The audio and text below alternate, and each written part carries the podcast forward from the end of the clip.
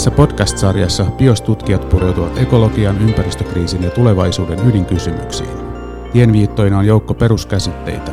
Jokainen jakso rakentuu yhden käsitteen varaan. Elämä moninaisten ympäristö- ja luonnonvaraongelmien keskellä voi tuntua sietämättömän monimutkaiselta. Tarjoamme työkaluja maailman ja sen tilan ymmärtämiseen. Kerran kuukaudessa ilmestyvät jaksot vievät elämästä aina yhteiskunnalliseen ekologiseen murrokseen. Tervetuloa podcastin toiseen jaksoon. Minä olen Ville Lähde. Ja täällä myös Tere Vadeen. Edellisessä jaksossa elämä Teren kanssa yritettiin kuvata elämää ilmiönä yleisellä tasolla, miten elämä rakentaa ja ylläpitää omaa ympäristöään, miten kaikki elämä muokkaa maailmaa ympärillä. Yksi perusviesti oli se, että mitään alkuperäistä tasapainoa ei ole, koska elämä on tehnyt olosuhteensa. Ja tässä tulee sitten se hankala kohta monesti ihmiselle, kun ajatellaan ympäristökriisiä tai ympäristöongelmia. Eli vaikka kaikki elämä muokkaa maailmaa ympärillään ja tietyssä mielessä myös on aiheuttanut ympäristöongelmia tai ympäristökatastrofeja, niin tietysti meidän ihmisten, eri ihmisyhteiskuntien aiheuttamilla ympäristöseurauksilla on sitten ominaisia piirteitä. Mutta kuitenkaan semmoinen vahva raja luonnon ja luon, luonnottomuuden ja luonnollisen tai luonnon tai kulttuurin välillä ei oikein anna meille kunnon eväitä ymmärtää niitä ongelmia, joiden kanssa me kamppaillaan. Et se vie helposti harhakäsityksiin ja hedelmättömiin yksinkertaistuksiin siitä, miten luonto tietää ja ihminen sotkee luontoa tai niin edelleen. Ja sitten toisaalta nykyisessä ympäristökeskustelussa helposti törmää myös sellaisiin ympäristösuojelua tai ympäristötoimia vähätteleviin kantoihin, jossa vaan sanotaan, että no ympäristö on aina muuttunut tai luonto on aina muuttunut, eikä sekään yleisellä tasolla oikeastaan sano mitään. Eli Teren kanssa tuossa viime, viime jaksossa pyrittiin pureutumaan vähän tarkemmin sitten siihen, että millä tavalla tämä ymmärrys elämästä ilmiönä suhteutuu sitten tähän meidän ympäristökriisin pohdintaan. Joo, sen takia tätä podcast-sarjaa 12 peruskäsitteistä ja perusasiasta tehdään, että voidaan purkaa semmoisia haitallisia ennakko ja luoda parempaa käsitteellistä ja ymmärryspohjaa sille, minkälaisia muutoksia nyt ekologisten kriisien hoitamiseen tarvitaan koska me väistämättä kohdataan nämä kriisit muuttuvassa maailmassa, eli me ei häiritä mitään vakaata luonnontilaa, vaan väistämättä myöskin kaikki ne haitalliset muutokset, mitä tapahtuu, ja kaikki ne yritykset luoda kestävämpää suhdetta maailmaan, niin ne tapahtuu muuttuvassa maailmassa. Ja tässä jaksossa me sitten pureudutaan tähän asiaan aineen vaihdunnan käsitteen avulla, ja se on tullut varmasti tutuksi monille biostekstien lukijoille tai biostutkijoiden luenno, luennoilla kävijöille. Joo, maineenvaihdunta on yksi peruskäsite, mille koko, koko bioshommeli hommeli perustuu ja mikä tulee, tulee sekä tässä tutkimuksessa ja nyt sitten koitetaan myös tänään avata sitä tämmöisenä laajempana, laajempana tota ymmärrystä auttavana käsitteenä. Jos lähdetään ihan siitä liikkeelle, että meille kaikille varmasti – sana aineenvaihdunta on tullut tutuksi nimenomaan niin yksittäisen elämän olion kohdalla. Jokainen olento, on se sitten kasvi tai eläin, omalla tavallaan syö, juo, hengittää, ulostaa. Eli se kirjaimellisesti vaihtaa ainetta, on aineen vaihdunnassa ympäristönsä kanssa. Ja koska ollaan filosofeja, niin täytyy muistuttaa, että saksalaisten termi täällä on Stoffwechsel – kirjaimellisesti aineenvaihdunta. Niin, en tiedä onko toi tuota Suomen aineenvaihdunta käännetty sieltä Saksasta, Saksasta suoraan, mutta se on hyvin onnistunut aineenvaihdunta, siitä on, siitä on kyse. Noin muissa tai monissa sivistyskielissähän puhutaan sitten metaboliasta ja metabolismista samana, tämän, tämän ilmiön nimi on metabolia tai metabolismi, mikä, millä on sitten etymologiset juuret Kreikassa, siinä on se meta ja bolein tai bolia, joka on, oliko se nyt heittämistä merkitsevä verbi, ja sitten tämä meta-etuliite, joka tarkoittaa melkein mitä vaan. Kyllä, kyllä, yli ja läpi ja ohi ja, ohi ja vähän kaikkea muuta. Mutta e, sitten kirjaimellisesti tämä sana metabolia viittaa muutokseen, muuttumiseen, uudistamiseen, uusintumiseen. Eli tämä on niin sellainen asia, mistä puhuttiin itse asiassa viime jaksossa aika paljon elämän kohdalla, että miten elävät olennot tai myöskin vaikka ekosysteemit pysyvät dynaamisesti samanlaisina silloin, kun ne ovat jonkinlaisessa väliaikaisessa tasapainotilassa. Että koskaan se tasapainotila ei ole paikalleen jähmettynyt, vaan siinäkin on aina oma tämmöinen no, metaboliansa, voi sanoa, tämä aineenvaihdunta.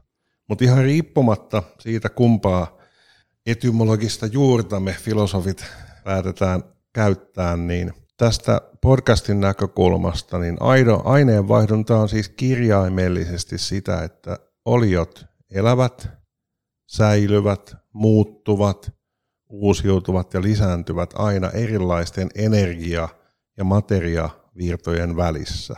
Eli aineenvaihdunta on nimenomaan aina toiminnallista yhteyttä ympäristöön.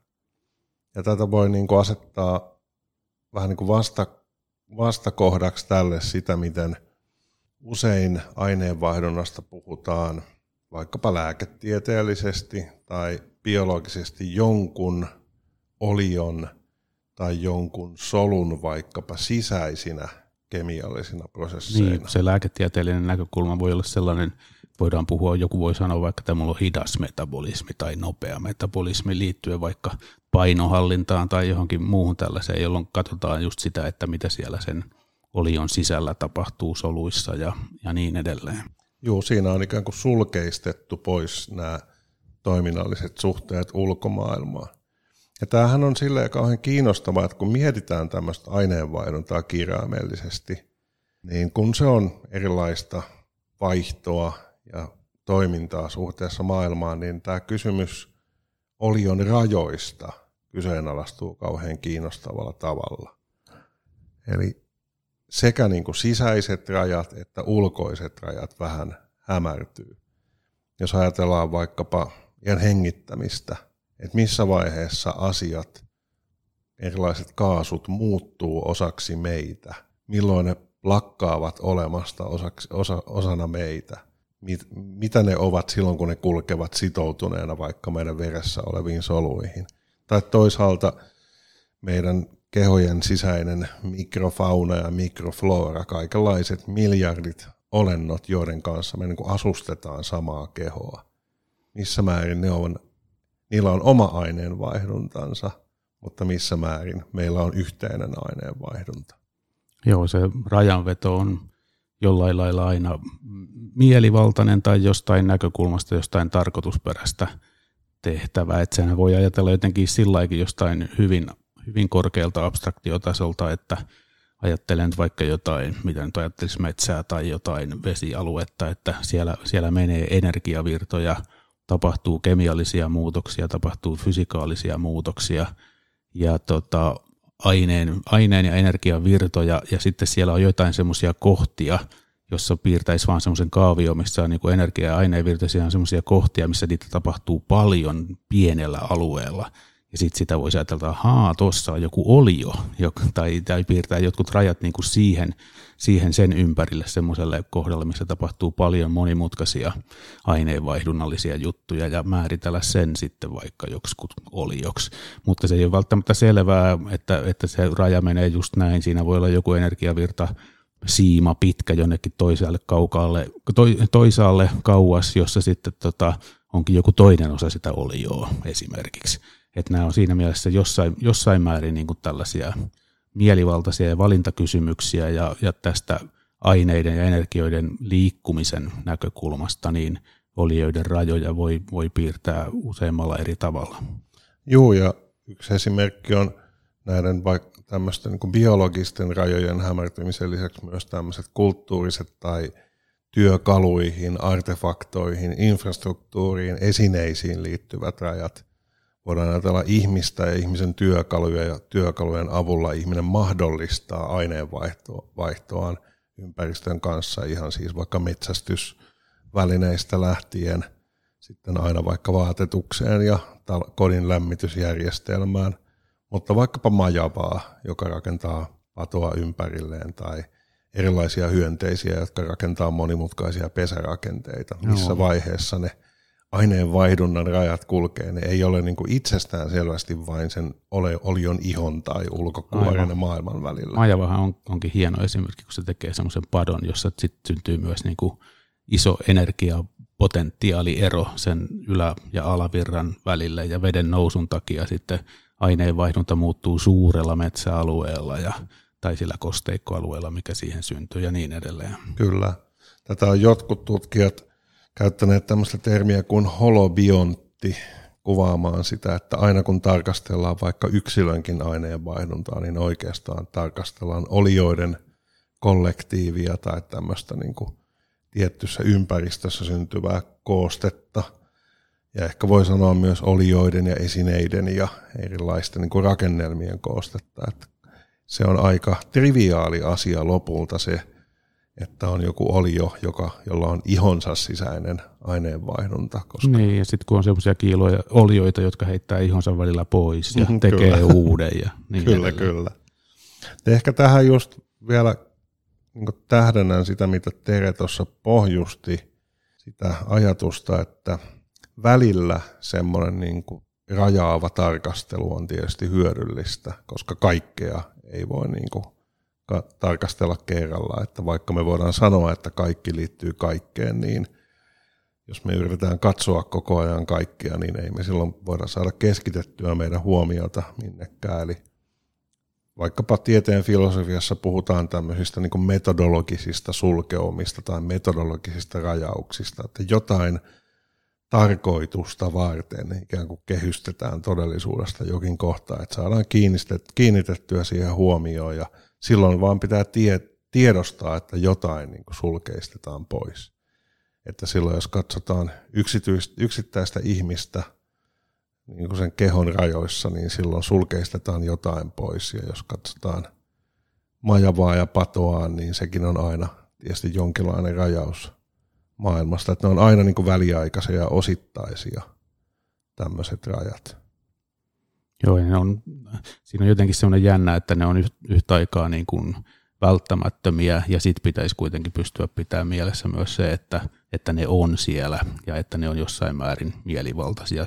Toisaalta sekä tämmöisellä niin kuin ihan abstraktilla tasolla just, että miten me nyt ajatellaan vaikka olioa niin kuin, ja, ja käsitteellistetään se ja miten meidän maailmankuvassa, mikä on olioiden asema, mikä on ehkä tämmöinen just filosofinen ja eettinen ja vaikka eläimiin ja kasveihin liittyvä, liittyvä juttu, mutta sitten toisaalta se on myös hyvin konkreettinen empiirinen juttu, että jos vaikka ihmistä tutkitaan vaikka lääketieteellisesti ja ajatellaan, että se ihminen on se iho, ihojensa sisällä oleva ja, ja tota, ihmissoluista koostuva, niin sillä saadaan aikaan jotakin, mutta sitten kun tunnustetaan ne rajat ja huomataan, että itse asiassa vaikka nyt sitten se kuuluisa vatsa mikrobisto vaikuttaa, vaikuttaa tota vaikka ihan vaikka kognitiivisiin kykyihin tai mihin ikinä se nyt sitten nykyään katsotaan vaikuttavan, niin sitten se, sen tunnustaminen, että se uh, sulkeuma siihen ihmissoluihin olikin vaan niin kuin tämmöinen väliaikainen, väliaikainen metodologinen ratkaisu, niin itse asiassa myös ihan empiirisesti antaa taas uutta tietoa ja uusia tutkimusmahdollisuuksia.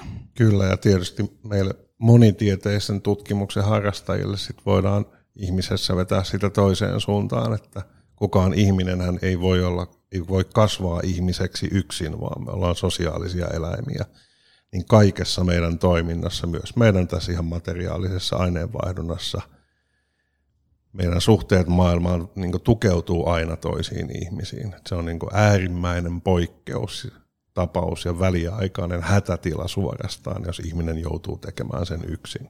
Niin, tai jos joutuu tosiaan kokonaan tekemään yksin vaikka joku tämmöinen susilapsitapaus, niin ei siitä sitten semmoista niin kuin tyypillistä ihmistä semmoisesta, semmoisesta oliosta sitten tuukkaa, vaan ei. siitä tulee enempi, enempi suden kaltainen olio.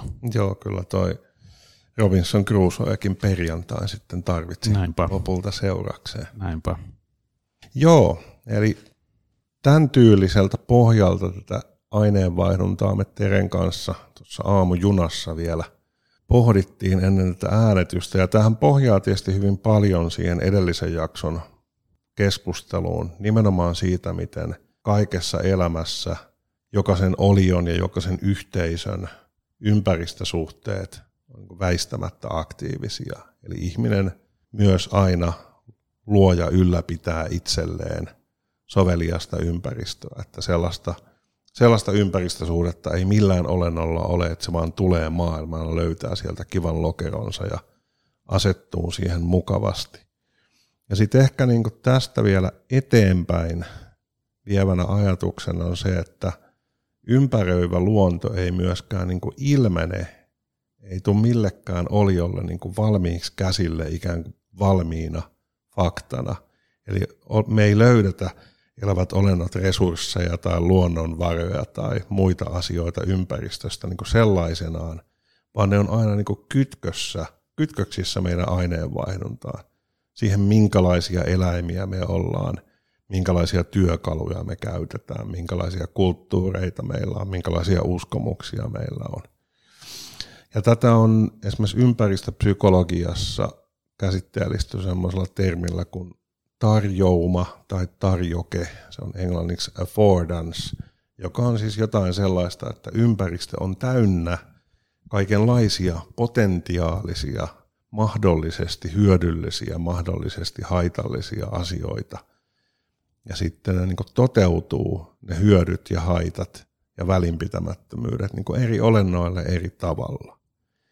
Ja niin kuin me viime jaksossa po- vähän pohjustettiin sitä, että vaikka on niin kuin kasveille, eläimille, eri öttiäisille on niin jossain mielessä lajityypillisiä aineenvaihduntajia. Jotkut on alkutuottajia – jotkut on saalistajia, jotkut on kasvissyöjiä, jotkut on hajottajia, niin, niin edelleen.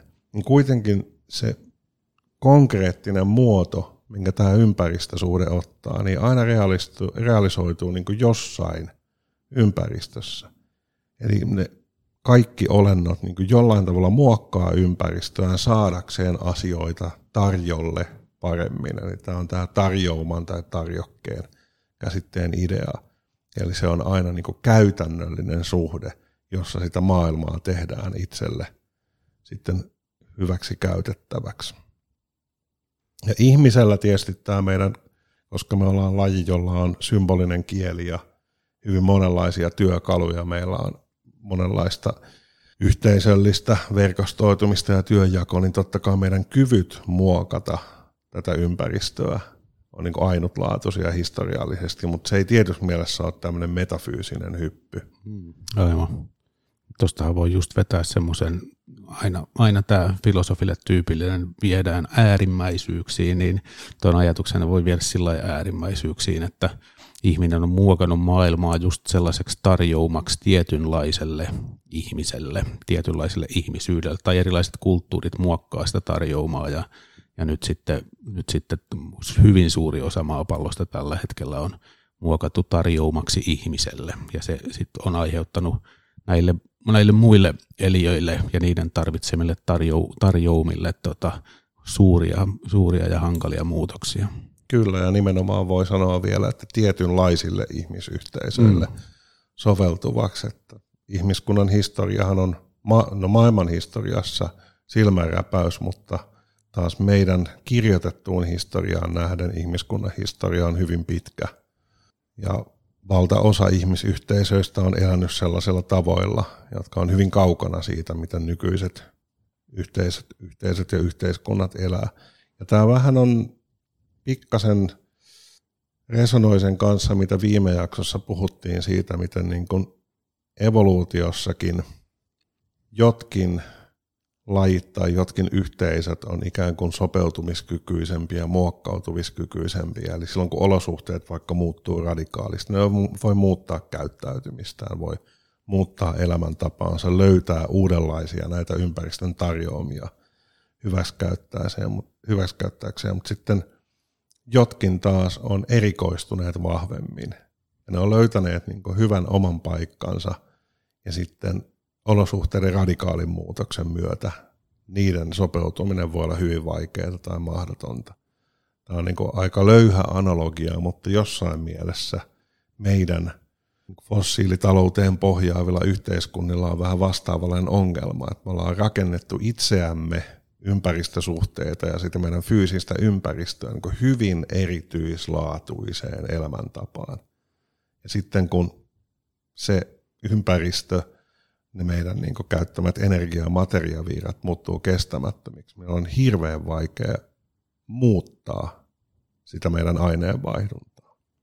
Joo, tässähän nyt sitten tulee, tulee tämä tämmöinen ratkaiseva nivelkohta tässä, tässä aineenvaihdunnan käsitteen käyttämisessä, että me nyt puhuttiin tässä, tässä niin kuin just niin kuin elämän ja elävien olioiden aineenvaihdunnasta, mistä se, mistä se käsite tulee ja missä se pätee ikään kuin jossain mielessä niin kuin kaikista kirjaimellisemmin, mutta sitten, sitten biostyössä on keskeinen näkökulma tämä sosioekologinen aineenvaihdunta, missä sitten tarkoitetaan sitä, että just tämmöiset ihmisjärjestelmät, erilaiset elintavat, erilaiset kulttuurit, sivilisaatiot, millä nimellä niitä nyt sitten yhteisöt, millä nimellä nyt halutaankin kutsua, niin niillä on siitä riippuen, minkälaisia ne on kulttuurisesti ja siitä riippuen, että ne on ihmiseläimiä ja toteutuu jossain kontekstissa, vaikka sademetsässä tai, tai tundralla, niin niillä on niille ominainen tapa ottaa ainetta käyttöön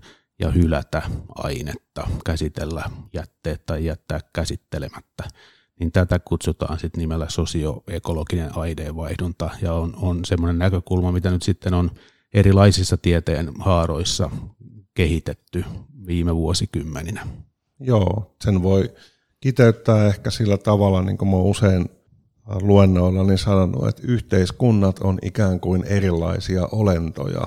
Ja nyt meidän haasteena on se, että meidän pitäisi muokata meidän yhteiskunnasta ihan aidosti toisenlainen olento, jolloin se asettaa tämän kestävyyshaasteen tai ekologisen siirtymän haasteen ihan eri tasolle. Että silloin se ei ole niin yksityiskohtien viilausta, vaan ihan perustavaa yhteiskunnan muutosta sillähän voi ajatella myös jotenkin sillä lailla, että, että minä osana tätä sosioekologista aineenvaihduntaa, niin tavallaan ne rajat, aineenvaihdunnan rajat, ne, on, ne voi katsoa tästä mun ihosta, mutta sitten ne voi katsoa myös just siitä, että mä oon täällä niinku vaikka keskuslämmitetyssä huoneessa, jonka lämpötilaa ylläpitää Helenin polttolaitokset jossain tuolla. Eli niin kuin se mun aineenvaihdunnan raja menee nyt ainakin sinne, samoin niin kuin ruoan suhteen, mitä mä syön ja, ja tota vessassa käynnin suhteen, niin ne rajat on jossain paljon kauempana itse asiassa ne aineenvaihdunnan rajat, ja mä oon si- siellä yksi tämmöinen pieni hitunen tässä isossa sosioekologisessa aineenvaihdunnassa, mitä nyt tällä hetkellä nyt vaikka Helsingissä ja, ja sitten myös niin kuin jo maiden rajojen ulkopuolella tapahtuu, kun tulee syötyä tuotua ruokaa ja hengitettyä yhteistä ilmaa ja niin edelleen.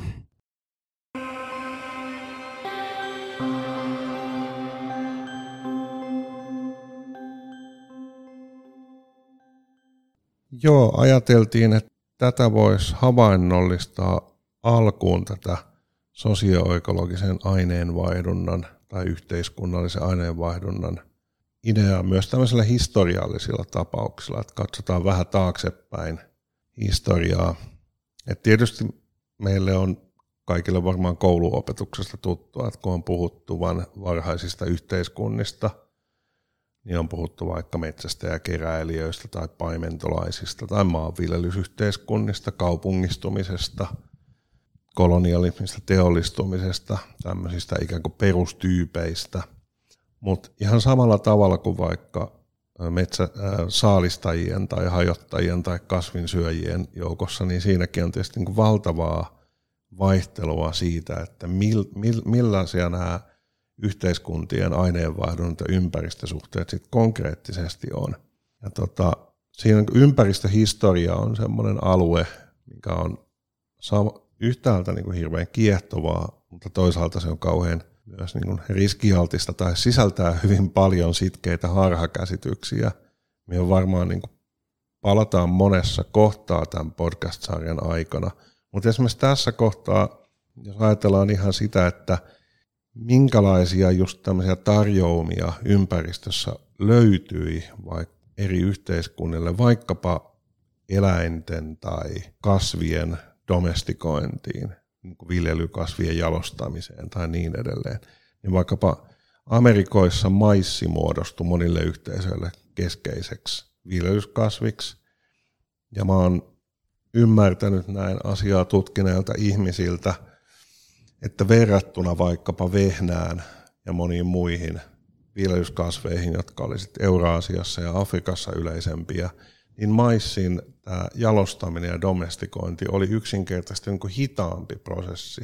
Maissin biologia oli sellainen, että se kesti kauemmin saada näille yhteiskunnille niin vakiintuneeksi viljelykasviksi. Siinä oli myöskin niin kuin vähemmän kaloreita. Eli se oli ihan niin kuin tarjolla olevana resurssina hyvin erilainen. Mutta toisaalta siinä sitten oli niin kuin näillä yhteisöillä säilyi aika hu, huima kirjo niin kuin erilaisia maissin lajikkeita, jotka oli sitten niin hyvin sopeutuvaisia erilaisiin oloihin, kuivuuteen, kosteuteen, erilaisiin lämpöoloihin, korkeammalla ja matalammalla maantieteellisellä alueella viljelyyn. Tässä on kai semmoinen, semmoinen tota, kaksoisliike, että toisaalta tämä tarjoaman ajatus ja sen, sen ympäristön, ympäristön antavat mahdollisuudet, niin niistä saa toisaalta tämmöisiä, ne on toisaalta niin kuin siis välttämättömiä ja tosia, ja niistä saa hyviä, hyviä tota kertomuksia, mutta sitten niiden liika yksinkertaistaminen voi johtaa niin kuin just tällaisiin hyvin, hyvin sitkeisiin ja hankaliin, hankaliin tota, väärinkäsityksiin.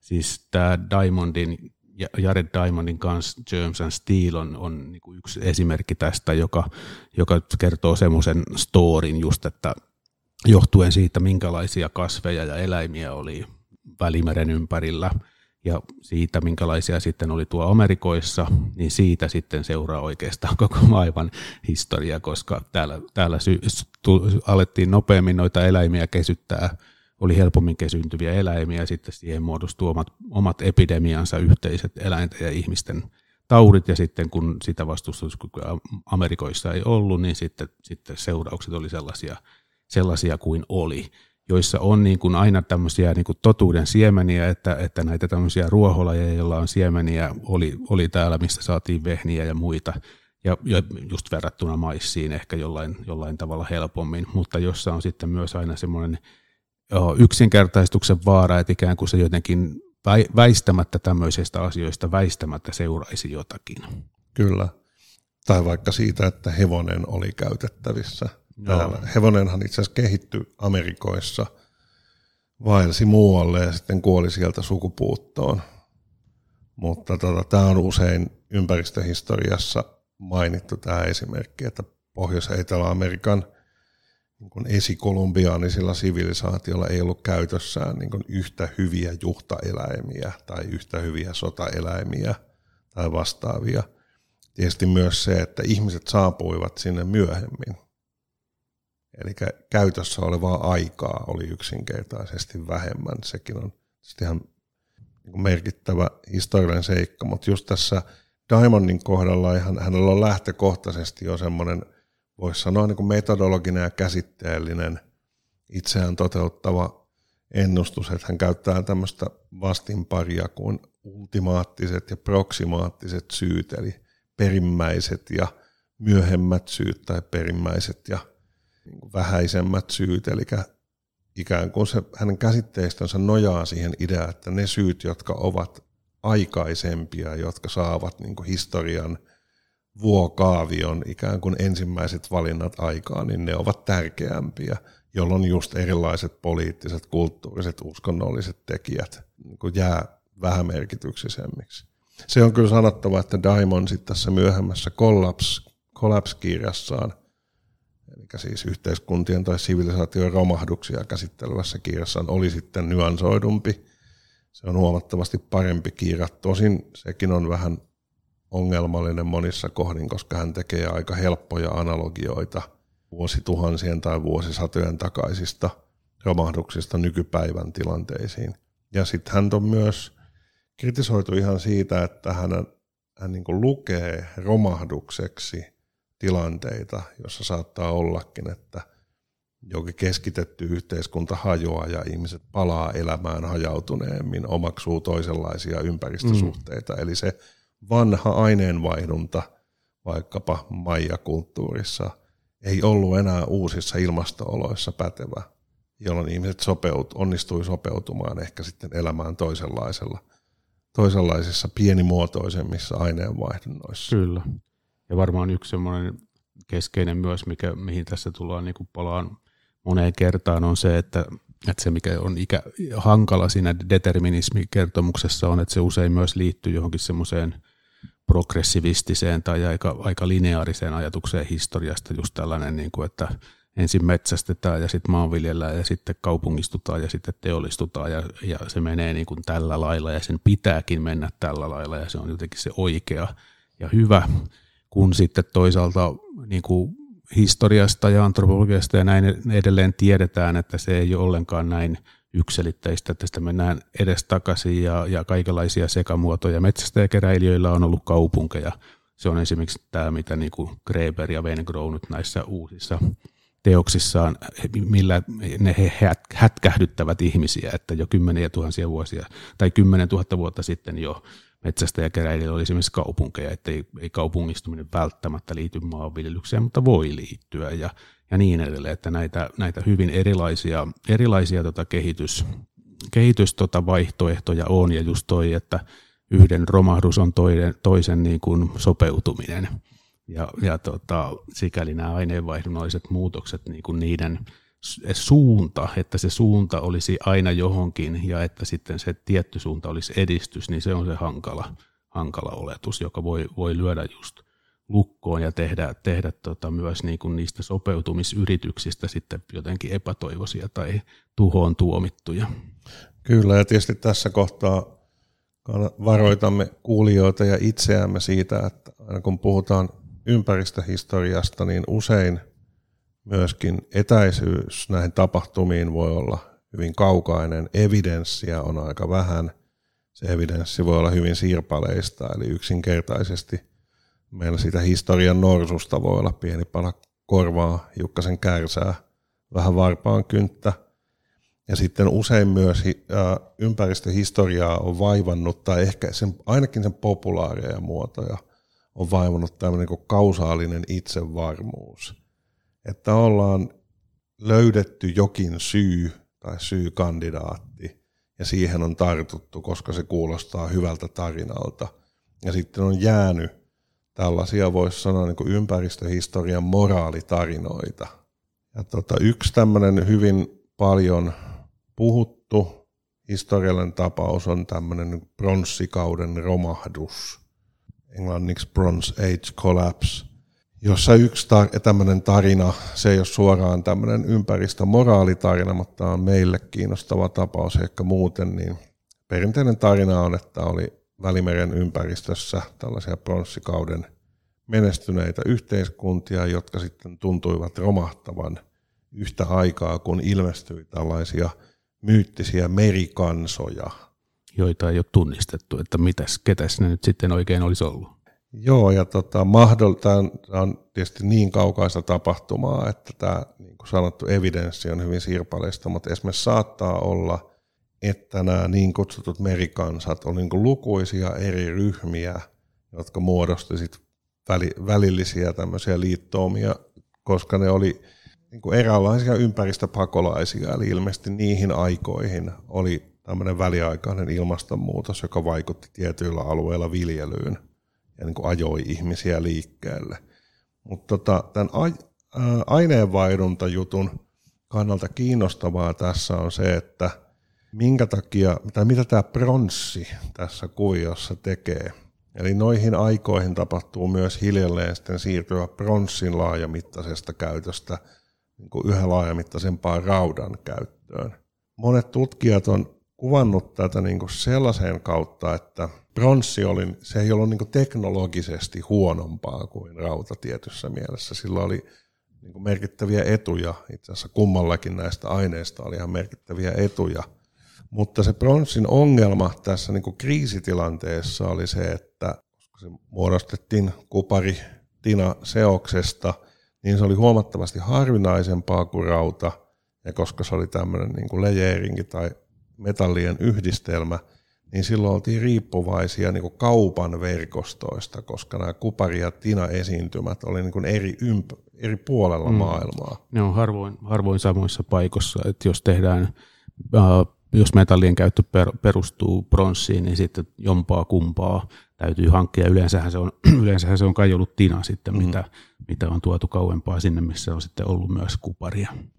Joo, ja nimenomaan se, että se niin kuin loi näille, näille pronssikauden yhteiskunnille siis myös motiivin luoda kauppasuhteita, luoda diplomaattisia suhteita. Totta kai ne sotivat varmasti myös keskenään, mutta siinä on ollut niin sisäsyntyinen tarve pitää yllä diplomaattiaa vaihtoa, kaupankäyntiä, ilmeisesti hyvin laajalla. En ole varma, onko tuossa vaiheessa ihan Brittein saarille asti, mutta niin hy, hyvin laajalla alueella – ja sitten tämmöisessä niin kuin kriisivaiheessa tämä yksi hypoteesi on, että rauta ikään kuin osoitti siinä kohtaa hyödyllisyytensä, koska se oli niin kuin lainausmerkeissä demokraattisempi metalli. Sitten, Rauta on, on useammassa paikassa ja se ei tarvitse sitä tinaa. Niin, kyllä. Ja silloin nämä pienemmät yhteisöt, joilla ei ollut pääsyä näihin kaupan verkostoihin, pystyi aseistautumaan. Ja ikään kuin tämä voisi olla näiden myyttisten merikansojen ikään kuin menestyksen taustalla. Mutta kuten sanottu, tämä on niin kuin, kaikki tämmöinen on aina väistämättä spekulatiivista ja osittaista, mutta tämä kuvaa hirveän hyvin sitä, että se pelkästään se luonnonvara itsessään tai se ympäristön tarjouma itsessään ei ohja, ohjannut tässä kohtaa kehitystä, vaan nimenomaan myöskin ne tavat, joilla eri yhteiskunnat organisoitu itsenään – ja myös keskenään, että tästä niin kuin pronssista tai kuparista ja tinasta saatiin niin kuin täysin maailman historiallisen tärkeä resurssi aikaiseksi. Ne, ne eri, erillään eivät sitä olleet. Kyllä. Ja se kauppa oli sitten se konkreettinen aineen vaihdunta, mitä, mitä, siinä, mitä siinä tapahtui ja tarvittiin, ja sen heikkeneminen sitten oli ainakin jonkinlainen osasyy tähän tapahtumaan. Sitten toinen, toinen klassinen tällainen esimerkki, missä, missä on tätä ehkä vielä enemmän sitä moraalitarinan ö, piirrettä, on, on mitä pääsiäissaarilla tapahtui, kun ne on ilmeisesti ollut semmoisia reheviä puu, metsä, peitteisiä saaria, ja sitten nyt ei enää metsiä ole, on vaan niitä, minkäs niiden nimi nyt onkaan? Niitä Moai-patsaita. Moai-patsaita, jotka on hautautunut vielä niin syvälle, että vähän vaan päätä näkyy suuresta osasta. Ja on ajateltu, että no niin, olivat niin, niin yksinkertaisia ja, ja mölöjä, että kaatoivat kaikki puunsa. Näinkö siellä kävi? No tämäkin on, niin kuin sanottua, aina spekulatiivista, mutta toi on sen verran läheisempää historiaa, että siinä ihan arkeologinen ja ekologinen tutkimus on kyllä auttanut muokkaamaan ja murtamaan näitä vanhoja myyttejä. Metsäkato siis noilla saarilla tapahtui, niin kuin se tapahtui tosi monilla saarilla ihmisten, ihmisyhteiskuntien niin kuin leviämisen myötä. Eli tämä oli niin kuin viimeisiä alueita maailmassa, jonne ihmiset saaputaan, niin kuin polyneesialaisen veneillä tapahtuneen muuttoliikkeen viimeisimpiä määränpäitä. Ja se myytti oli se, että nämä ihmiset kaatoi näitä puuta myös kuljettaakseen näitä patsaitaan rantaan. No sitten minä on huomattu, että ikään kuin siis tämmöisenä rullina näiden mm. patsaiden alla, no myöhemmin on huomattu, että eihän ne puut olisi, ne on niin huokosta puuta, että ei ne olisi edes käyneet siihen. Eli niitä on ilmeisesti kävelytetty niitä patsaita. Joo, ja mun mielestä siitä on myös jotain ihan arkeologista aineistoa, että tosiaan löytyy niin kuin sitä kävelytyksen jälkiä tai jotain tällaista. Ja sitten se on myös kokeellisesti niitä tehty, että ne on kävelytetty ja se onnistuu ihan hyvin. Joo. Mutta tosiaan joka tapauksessa siitä huolimatta metsäkato tapahtui ja siinä osittain oli varmasti ihan siis tällaista rajattu ympäristö, kasvava väestö ja käytetään resursseja, mutta mitä ilmeisimmin myöskin ihmisten mukana tulleet rotat oli merkittävä syy tässä metsäkadossa, eli niin söivät näiden puiden siemeniä tai pähkinöitä, mitä ne kumpia nyt sitten ovatkaan, ja ne niin edisti hyvin nopeasti tätä metsäkatoa, mutta se metsäkato ei johtanut yhteiskuntien romahdukseen, vaan nämä Pääsiäissaaren yhteisöt itse asiassa siirtyi tämmöiseen monipuoliseen puutarhakulttuuriin, jossa käytettiin hyväkseen myös tällaisia niin kuin luolissa olevia vesisäiliöitä ja viljelmiä.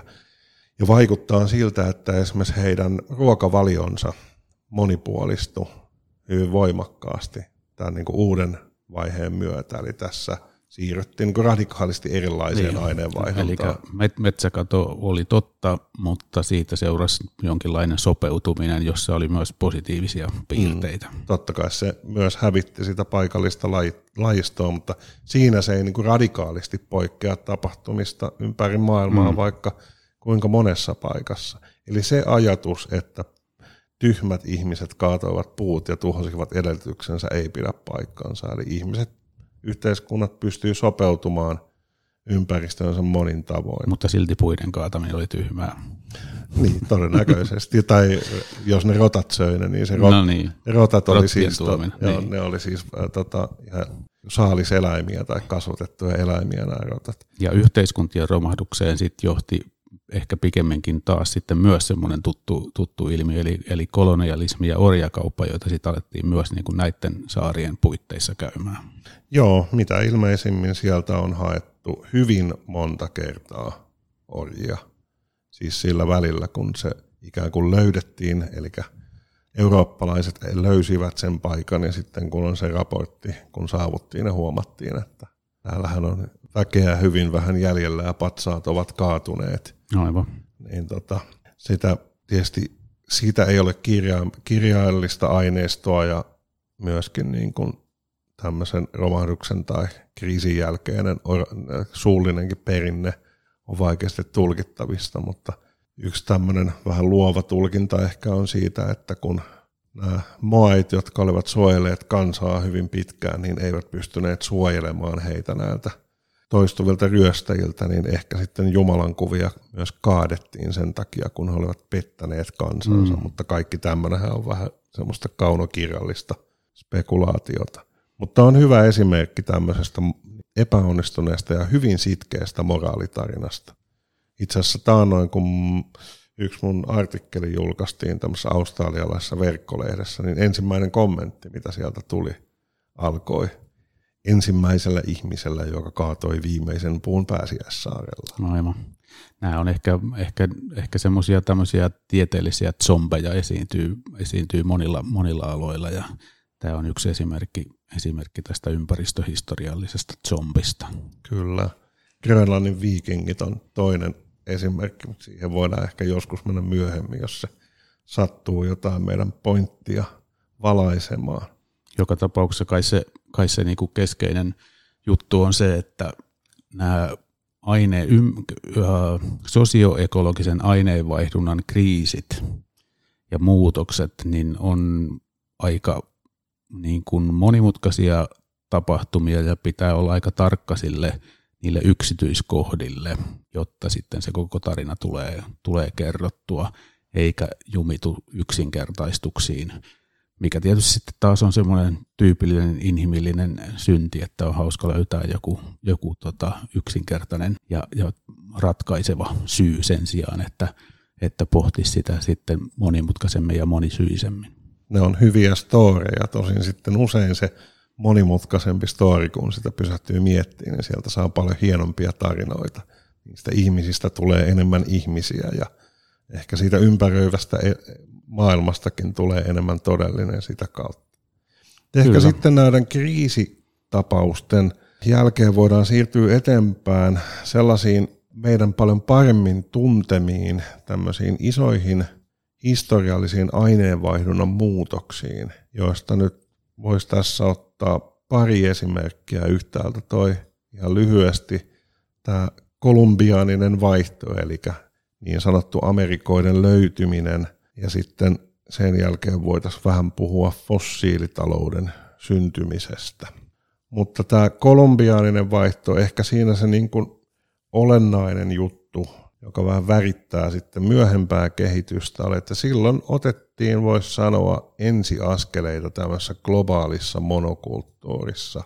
Kasvilajeja, eläinlajeja, viljelytapoja, rahakasvien viljelytapoja, muita niin kuin tämmöisiä elinkeinoja alettiin levittää yhä enemmän niin kuin samankaltaisina ympäri maailmaa. Totta kai kolonialismi tai imperialismi oli niin kuin vanhempaa perua jo niin kuin täällä niin sanotussa vanhassa maailmassa, mutta ehkä tämä kolumbiainen vaihto on semmoinen niin kuin sanoa arkkityyppinen esimerkki siitä, että sam- samankaltainen yhteiskuntamalli tai ehkä samankaltainen niin just aineenvaihdunnan kehityssuunta alkoi levitä yhä laajemmin ympäri planeettaa.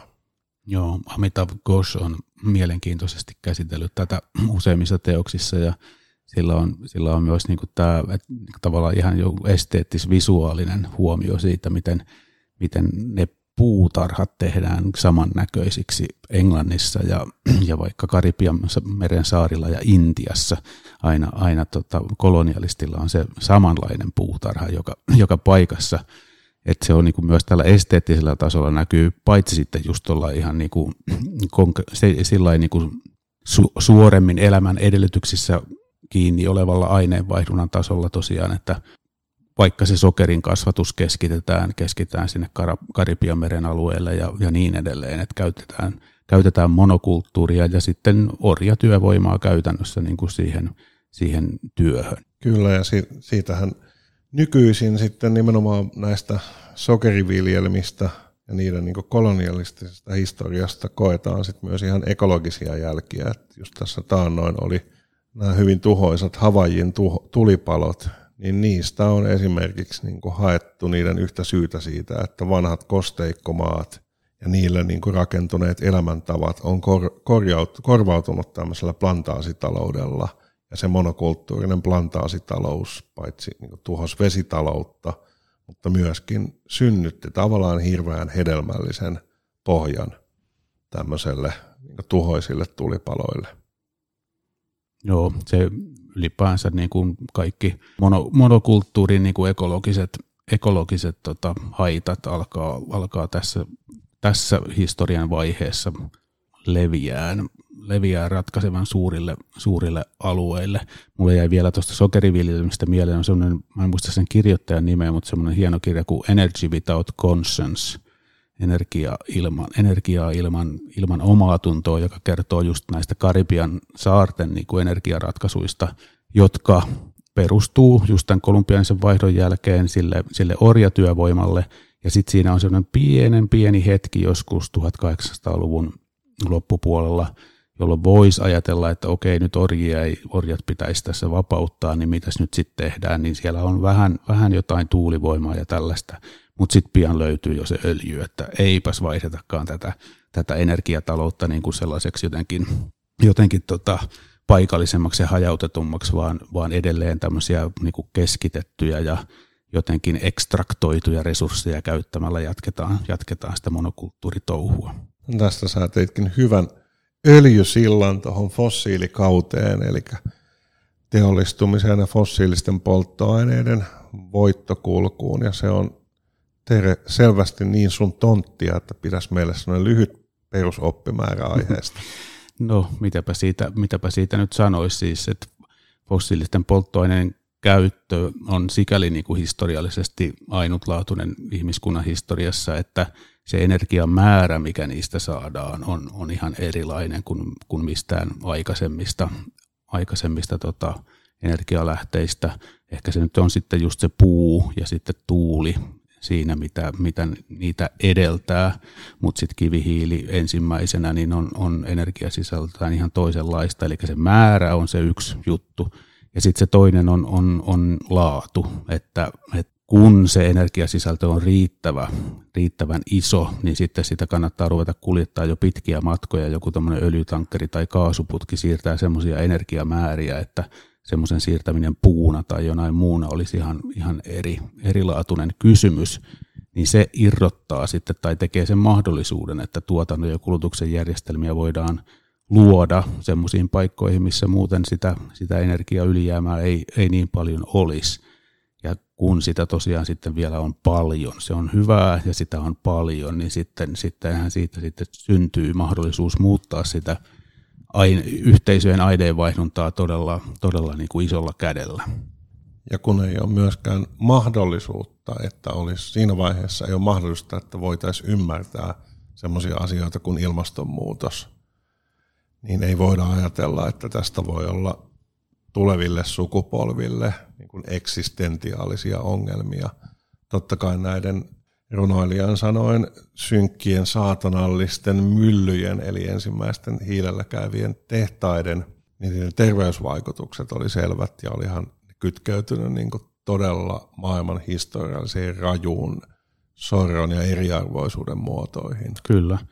Mutta sitten just, just niin kuin sanoit, niin ne haitathan on erässä mielessä niin kuin paikallisia. Et kaivoksessa on ikävä, ikävä työskennellä ja, ja ensimmäiset teollisuuskaupungit on, on niin hurjan, hurjan kurjia, kurjia paikkoja, mutta sitten äh, niillä on myös niin ne positiiviset vaikutuksensa, eli, eli tota, äh, hii, kivihiilen käyttö siihen, että pumpataan vettä pois kaivoksista, niin sehän pelastaa sitten puita aika paljon. Vastaavasti se, että, että tota, kun löytyy öljyä ja sitä ruvetaan käyttää lamppuöljynä valaantraanin ja sijaan, niin se todennäköisesti pelastaa sitten valaslajeja taas. Ja, ja sitä just tätä tavallaan niin sitä globaalia mittakaavaa ei siinä vaiheessa ole, just niin kuin sanoit, niin mahdollistakaan oikeastaan huomata, että ne on niin kuin paikallisia haittoja, mitä, mitä fossiilisten kaivamisesta sit siinä vaiheessa syntyy. Kyllä. Ja joka tapauksessa tämä on niin kuin ehkä paras esimerkki, mitä meillä on tämmöisestä valtavasta aineenvaihdunnallisesta hyppäyksestä. Juuri se, että samaan aikaan ihmisten tai yhteiskuntien käytössä oleva energian määrä kasvaa hyppäyksellisesti ja sitten se on laadullisesti täysin erilaista, kun se on säilytettävää, kuljetettavaa ja myöhemmin tietysti öljyn kohdalla vielä. Paitsi että se on energialähde, niin se on monimuotoinen resurssi. Monimuotoinen raaka, raaka-aineen lähde, joo, samoin kuin maakaasukin osittain, mutta öljy vielä paremmin. Siitä voi, se on melkein tämmöinen alkemistien kivi, että siitä voi tehdä, voi tehdä mitä vaan. Niin kuin, niin kuin nyt näissä, näissä tota, tosiaan nyky, nykyaineellisissa esineissä, esineissä nähdäänkin, että siitä todella on, on myös tehty melkein, melkein mitä vaan. Mutta sitten tässäkin täytyy muistaa taas tämä, niinku se sosioekologinen puoli, se sosiopuoli, että erässä mielessähän kyllä niin kuin fossiilisten polttoaineiden olemassaolo ja, ja se, että niitä voidaan käyttää, niin sehän on tunnettu sit todella pitkään. Et kreikkalaisilla oli, oli, tota, oli kaikenlaisia liekiheittimiä sota, sotataidossaan ja kiinalaisilla öljy on virrannut pampuputkissa jo vaikka kuinka kauan joihinkin niin kuin lämmitys ja, ja val, valaistus ja tämmöisiin tarkoituksiin mutta sitten se aine, yhteiskunnallisen aineenvaihdunnan muuttuminen semmoiseksi, että, että fossiilisille polttoaineille on myös niin kuin todella paljon sitä käyttöä ja käyttötarkoitusta, niin, niin se vaatii tietyt historialliset olosuhteet, jotka sitten jollain lailla nyt voi ajatella, että se Englannin kivihiili, kivihiilen käyttö on, on ja, ja tota tehtaiden vesivoimalla toimineiden puuvillatehtaiden ja tällaisten muuttaminen sitten niin kuin hiilivoimalla, höyryvoimalla toimiviksi on se eräänlainen ensimmäinen askel. Joo, tämä on, tässä palataan siihen aiemmin puhuttuun kysymykseen siitä, että miten tämmöinen niin determinismi on ongelmallinen tapa ymmärtää historiaa, että se, niin fos, vaikka fossiiliset polttoaineet on just tälleen volyymiltaan ja käyttötarkoituksilta tai käyttökohteiltaan täysin omaleimaisia, niin eivät ne ole niin itsessään vain ajaneet historiaa. Että se, että ne juurtuu ja vakiintuu yhteiskuntien aineenvaihduntaan, on tarvinnut kaikenlaisia taloudellisia, kulttuurisia, sosiaalisia tekijöitä, ihan vaikka omistussuhteiden muutoksia, yhteiskunnallisen työjaon muutosta tai vaikka niin kuin Andreas Malm on kirjassa Carbon Democracy kuvannut sitä, miten kivihiilen käyttö auttoi myöskin työvoiman kontrolloinnissa ja työvoiman niin kuin heikensi työvoiman kykyä järjestäytyä ja neuvotella ja niin edelleen. No, se on hauskaa se Malmin, Malmin kuvaus, koska se toimii hyvin myös, niin kuin, tai Suomen olosuhteissa on paljon semmoisia, mitkä, mitkä sopii siihen kertomukseen.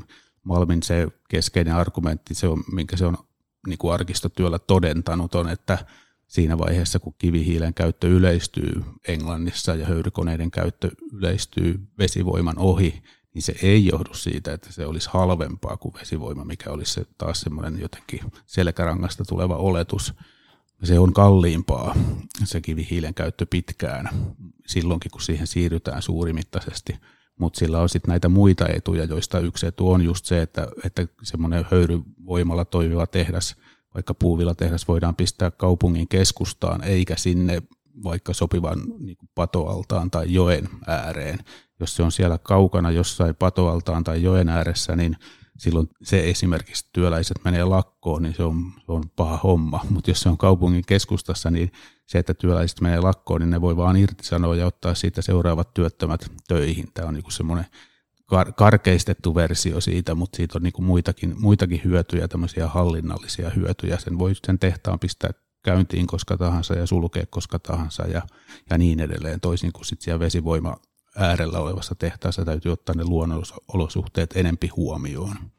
Tämmöiset just sosiaaliset tekijät on, on niitä, mitkä sitten johtaa siihen, että käytetään sitä ainetta nimeltä kivihiili mieluummin kuin sitä, sitä veden virtaamaa siihen energiantuotantoon. Ja sitten tietysti siitä historia etenee niin, että kun ne uudet käyttötavat on löydetty ja sitä käyttöenergiaa on saatu niin kuin tarjolle, eli se kivihiilen tarjoama on ikään kuin realisoitu, niin sitten se alkaa kyllä taas ohjata historiaa uusiin suuntiin. Että on yhtäältä se kysymys, miten se uusi resurssi juurtuu yhteiskunnan aineenvaihduntaan, ja toisaalta sitten, että mitä se sen jälkeen mahdollistaa. Kyllä. Ja nämä kaksi niin sekoitetaan helposti keskenään. Kyllä, ja sitten just siitä, siitä tota, juurtumisesta ja juurtumisen skaalasta seuraa sitten näitä tämmöisiä hurjia, poltto, äh, hurjia polkuriippuvaisuuksia, että sen jälkeen kun kaupunkia lämmitetään kivihiilellä ja, ja on kivihiiliuunit ja on kivihiilellä toimivat tehtaat, niin ei siihen pysty peruuttamaan enää siihen puun käyttöön, koska siitä ensinnäkin ei saa tarpeeksi lämpöä ja sitten sitä puuta ei ole tarpeeksi mm. siihen, eikä ole niitä järjestelmiä, millä, millä se toimisi. Sa, saati sitten tota, maakaasu tai, tai tota, öljy, jotka vaatii vielä enemmän niin kuin semmoisia teknologisia välineitä, jotka on kauempana siitä ikään kuin niitä edeltäneestä, edeltäneestä energia, energialähteestä. Että joudutaan tämmöiseen tilanteeseen, että ollaan riippuvaisia nimenomaan tietystä energia- ja ainelähteestä suuressa määrin, eikä pystytä, pystytä ihan vaan tuosta vaan peruuttaan tai muuttaa sitä järjestelmää.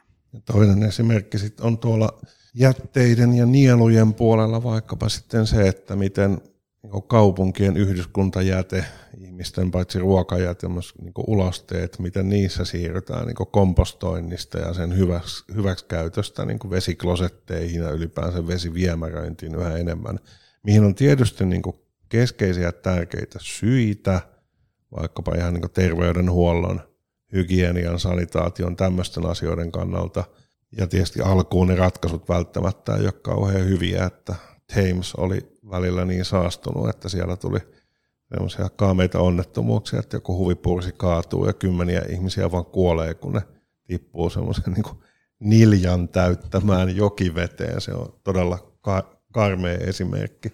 Tämä oli tämmöinen Great Stink-tapahtuma, kun tämä joki oli tarpeeksi huonossa kunnossa ja se tavallaan ajoi sitten kehittämään yhä pidemmälle ja pidemmälle vietyä veteen nojaavia niin viemäröinti- ja jätteenhuoltojärjestelmiä. Ja kun siinä ollaan tarpeeksi pitkällä, niin nyt me ollaan tilanteessa, että pitäisi saada käyttöön ravinteita yhteiskuntajätteistä, mutta meillä, me ollaan rakennettu tämä polkuriippuvuus. Kyllä. Kyllä. Ja meillä itse asiassa onkin tulossa tähän polkuriippuvuuksiin ja perittyihin tilanteisiin rakentuva jakso myöhemmin, että näihin asioihin pureudutaan silloin niin kuin vielä enemmän. Meillä on myös jatkossa tässä vähän lähempänä tulossa semmoinen jakso kuin niukkuus ja runsaus, jossa me sitten pureudutaan vähän tarkemmin tähän kysymykseen niin kuin luonnonvarojen tai resurssien niukkuudesta ja runsaudesta, mutta ehkä niin kuin tässä kohtaa just tämän edellä sanotun valossa voi niin kuin kiteyttää sen, että – Harvoin käy niin, tai ehkä koskaan ei käy niin, että yhteiskunnan aineenvaihdunnan muutokseen ajaa niin kuin silkka jonkin resurssin puuttuminen tai sen vähyys. Se on niin kanssa helppo arkinen tapa ajatella, että kivikausi loppuu siihen, kun kivet loppuu ja fossiiliset polttoaineet valtaa alaa sitten, kun biologiset resurssit alkaa mm, loppua. Loppuu, niin. Ja sehän nimenomaan ei mene niin, vaan fossiilikauden alkuvuosina, siis hyvin pitkälle 1800-luvulle ja 1900-luvullekin puun käyttö kasvoi, hevosten käyttö lisääntyi, heinä oli 1800-luvun jälkipuoliskolla esimerkiksi Yhdysvalloissa niin todella merkittävä viljelyskasvi, niin puuvillan veroinen, koska se oli energiataloutta. Hevosten energiataloutta ja sitä kautta ihmisten energiataloutta. Kyllä. Ja puuta tarvittiin niin hyvin paljon siihen syntyvään ää, tota, kivihiiliteollisuuden, myöhemmin myös öljyteollisuuteen. Se oli keskeinen rakennusaine öljylähteissä, kaivoskuiluissa ja niin edelleen. Eli se ei tapahdu semmoisena niin korvautuvuutena, vaan se tapahtuu hyvin pitkään niin kuin rinnakkaisuutena ja rinnakkaisena kasvuna. Ja tähän asiaan tietysti me tullaan palaa varmaan monta kertaa eri muodoissa, mutta on ehkä nyt hyvä nostaa tässä esiin, että nythän me ollaan tekemisissä aika viheliäisen ongelman kanssa, että vaikkapa energian tuotannossa tätä tulevaa siirtymää ei voida niin hoitaa tämän historiallisen mallin mukaan – että ikään kuin jatkettaisiin fossiilisten polttoaineiden käytön kasvua, että sillä energialla saataisiin sitten mahdollisimman nopeasti rakennettua vähäpäästöinen järjestelmä siihen rinnalle, vaan pitää samaan aikaan, niin kuin biosissa usein sanotaan, alas ajaa ja ylös alaa, tai mm. purkaa ja jälleen rakentaa asioita. Kyllä, taas jotenkin yksinkertaistaen, että niin kuin, niin kuin sanoit tuossa Ville justiin, että kivihiili kautta pitkälti ja fossiilikautta rakennettiin puulla. Se lisäsi vain sitä puun, puun tarvetta ja, ja puu oli tota, sekä energiana että rakennusmateriaalina. Sen käyttö lisääntyi ja se oli semmoinen tuki sille, että saatiin rakennettua se fossiilikausi, niin sitten tavallaan se normaali tapa nytkin olisi, että fossiileja käyttämällä, massiivisesti fossiilia käyttämällä saadaan aikaan sitten vaikka – aurinkopaneelit tai mitä nyt sit pitäisikin saada uusia, uusia energiantuotantomuotoja, mutta se on tosiaan sit nyt tällä kertaa jotenkin sen takia mahdotonta, että niitä fossiileita ei enää voi käyttää niin paljon. Että se, jos niitä käytettäisiin niin paljon, niin se vie sitten sen, sen tota planeetan tilan niin kaoottiseksi, että sitten on ihan turha mitään paneeleita rakennella. Kyllä, täh- tähän palataan just varmasti siinä niukkuus- ja runsausjaksossa tähän jännitteeseen, että meillä on fossiilisia polttoaineita, vaikka hurumykket jäljellä planeetalla etenkin tämmöisissä hankalissa muodoissa, mutta meillä on niin ekologisista syistä johtuvaa niukkuutta ja me ei olla totuttu ajattelemaan niukkuutta tällä tavalla. Tietysti se niukkuus on, on joku semmoinen tekijä, joka aiheuttaa niin painetta ja, ja muutoksia, mutta, mutta tosiaan se on, se on harvoin semmoinen niin kuin absoluuttinen tekijä, joka, joka saattaisi sitten sen – ison tota, metabolisen muutoksen, sanotaan nyt sitä sitten romahdukseksi tai sopeutumiseksi, niin mm. sen aikaan. Kyllä.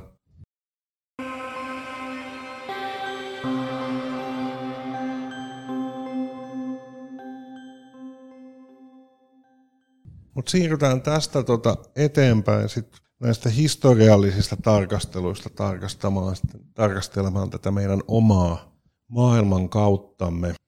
Ehkä niin pohjustukseksi palaan siihen, mitä äsken tuli vähän vihjattua, että vaikka tämä fossiilitalouden juurtuminen ja itse asiassa sitä seurannut sähköistymisen ensimmäinen vallankumous, joka sitten mahdollisti kaikenlaista modernia yhteiskuntaa valaistuksesta uudenlaiseen teollisuuteen, informaatioteknologiaan ja niin edelleen, niin kun se oli kerran juurtunut – niin sitten sillä alkoi olla ikään kuin just tätä omaa ohjaavaa voimaansa.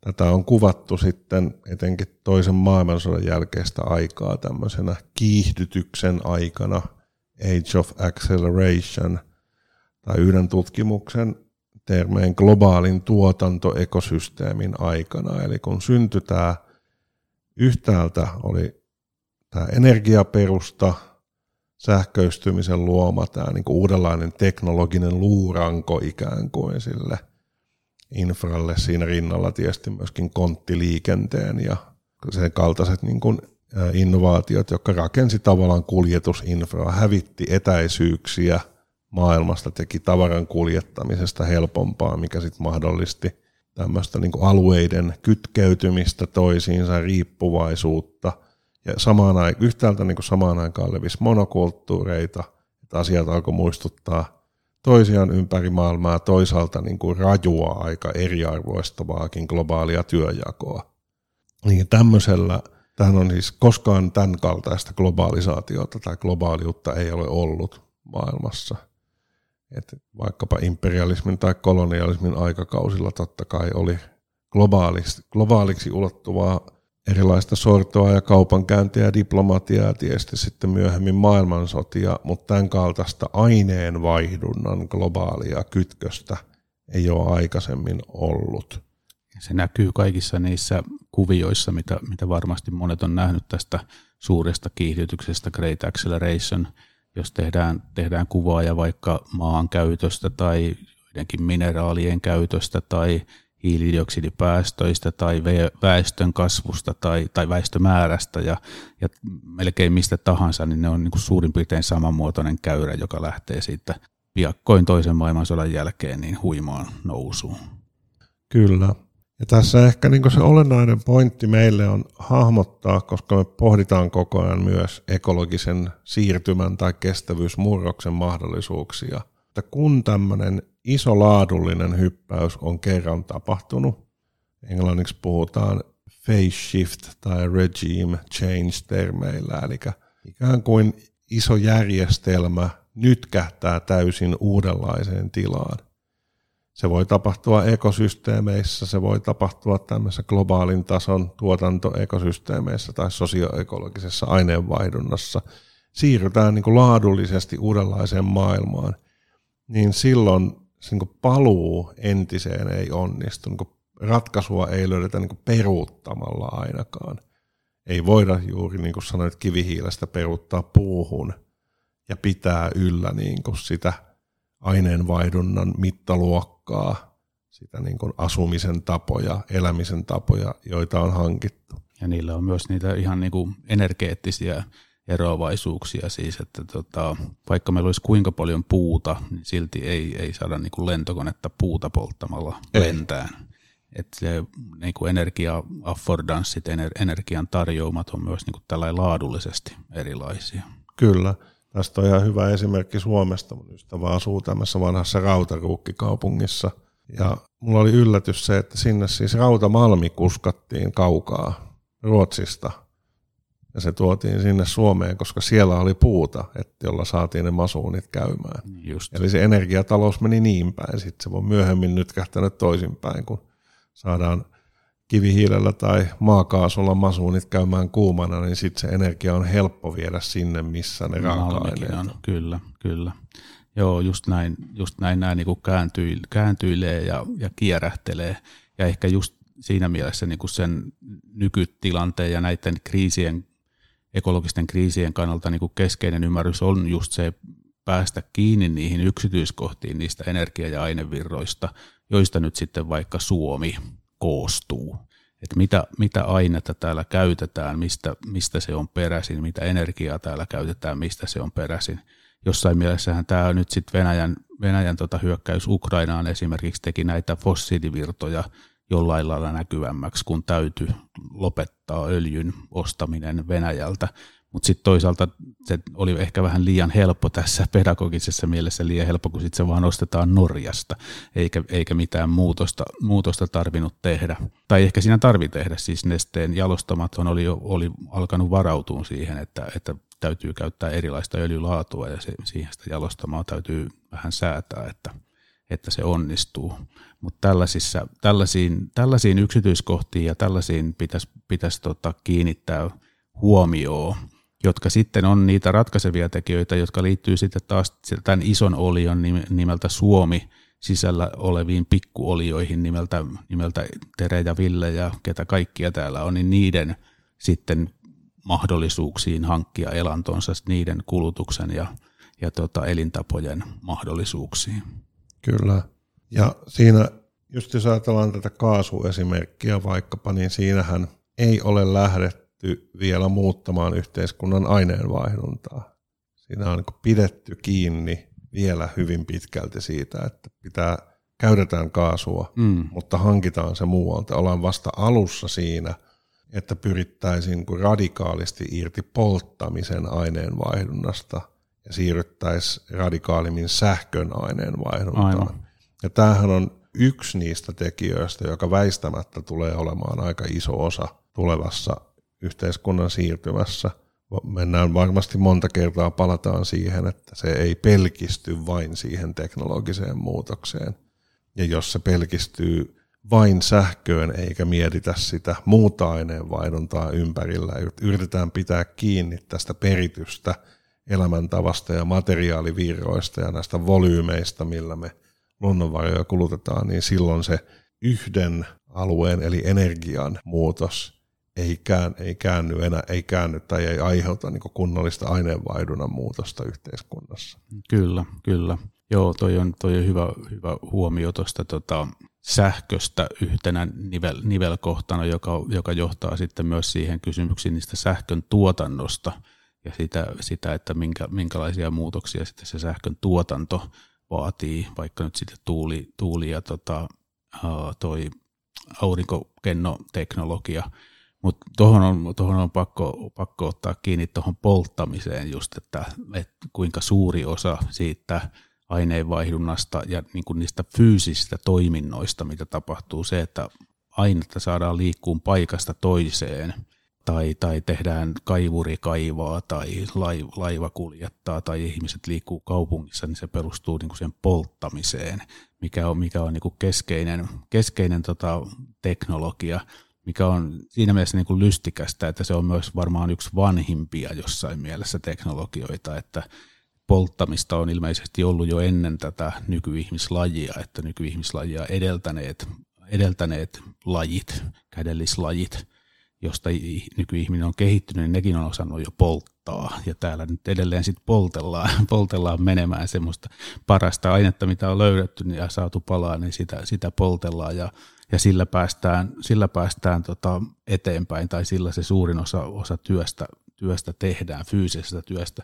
Mä näin siitä nyt just jonkun tota luvun, joku oli laskenut, nämä on tietysti kaikki ihan niin tämmöisiä, miten se nyt sanoisi, pelkästään korkeintaan havainnollistavia ja ihan niin kuin hirvittäviä virhemarginaaleja ja muutenkin laskelmia, mutta joku oli laskenut, että nykyään niin kuin öljyn käyttö äh, vastaisi 380 miljardin ihmisen työtä, jos 380 miljardia ihmistä tekisi koko ajan töitä, niin se vastaisi sitä, sitä määrää, mitä öljy tekee työtä.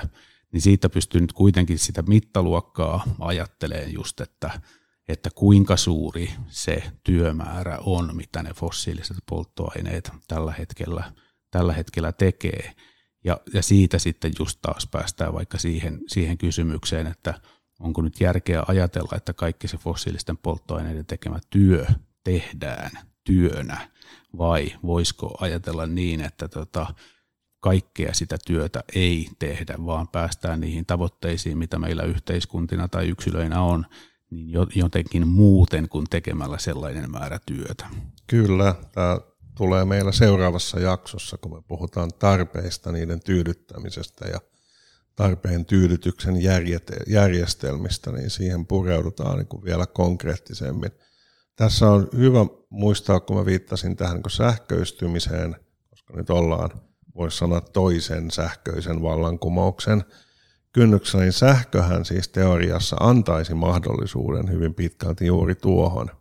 Polttaminenhan on usein niin hyötysuhteeltaan aika huono mm, tapa kyllä. saada energiaa. Siinä menee, jos vaikkapa polttamisella tuotetaan sähköä, siinä menee valtava määrä siitä potentiaalisesta energiasta haaskuun. Samalla tavalla vaikka jos liikutetaan autoa polttomoottorilla, niin se hyötysuhteen niin kuin rajat on tulleet jo kauan sitten vastaan – sähkö on useimmissa käyttötarkoituksissa huomattavasti tehokkaampaa, jolloin parhaimmillaan sähköistyminen mahdollistaisi, että samoja asioita saataisiin tehtyä paljon pienemmällä energiatarpeella.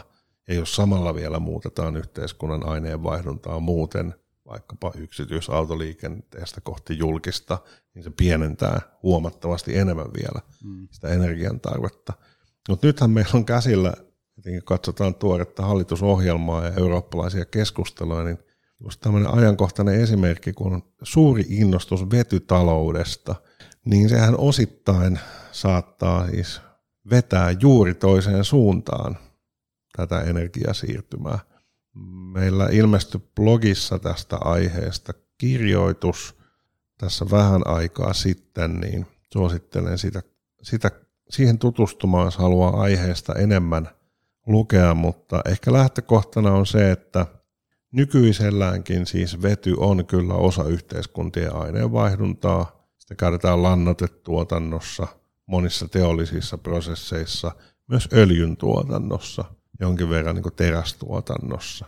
Ja osassa näissä käytöissä ollaan vähän niin väistämättä kiinni, niin vaikka lannoitteiden tuotannossa, että vaikka kuinka saataisiin ajettua kohti tämmöistä ekologisempaa ja silti tuottelijasta ruoantuotantoa, niin kyllä niissä lannoitteissa ollaan kiinni tietyllä inertialla aika pitkään.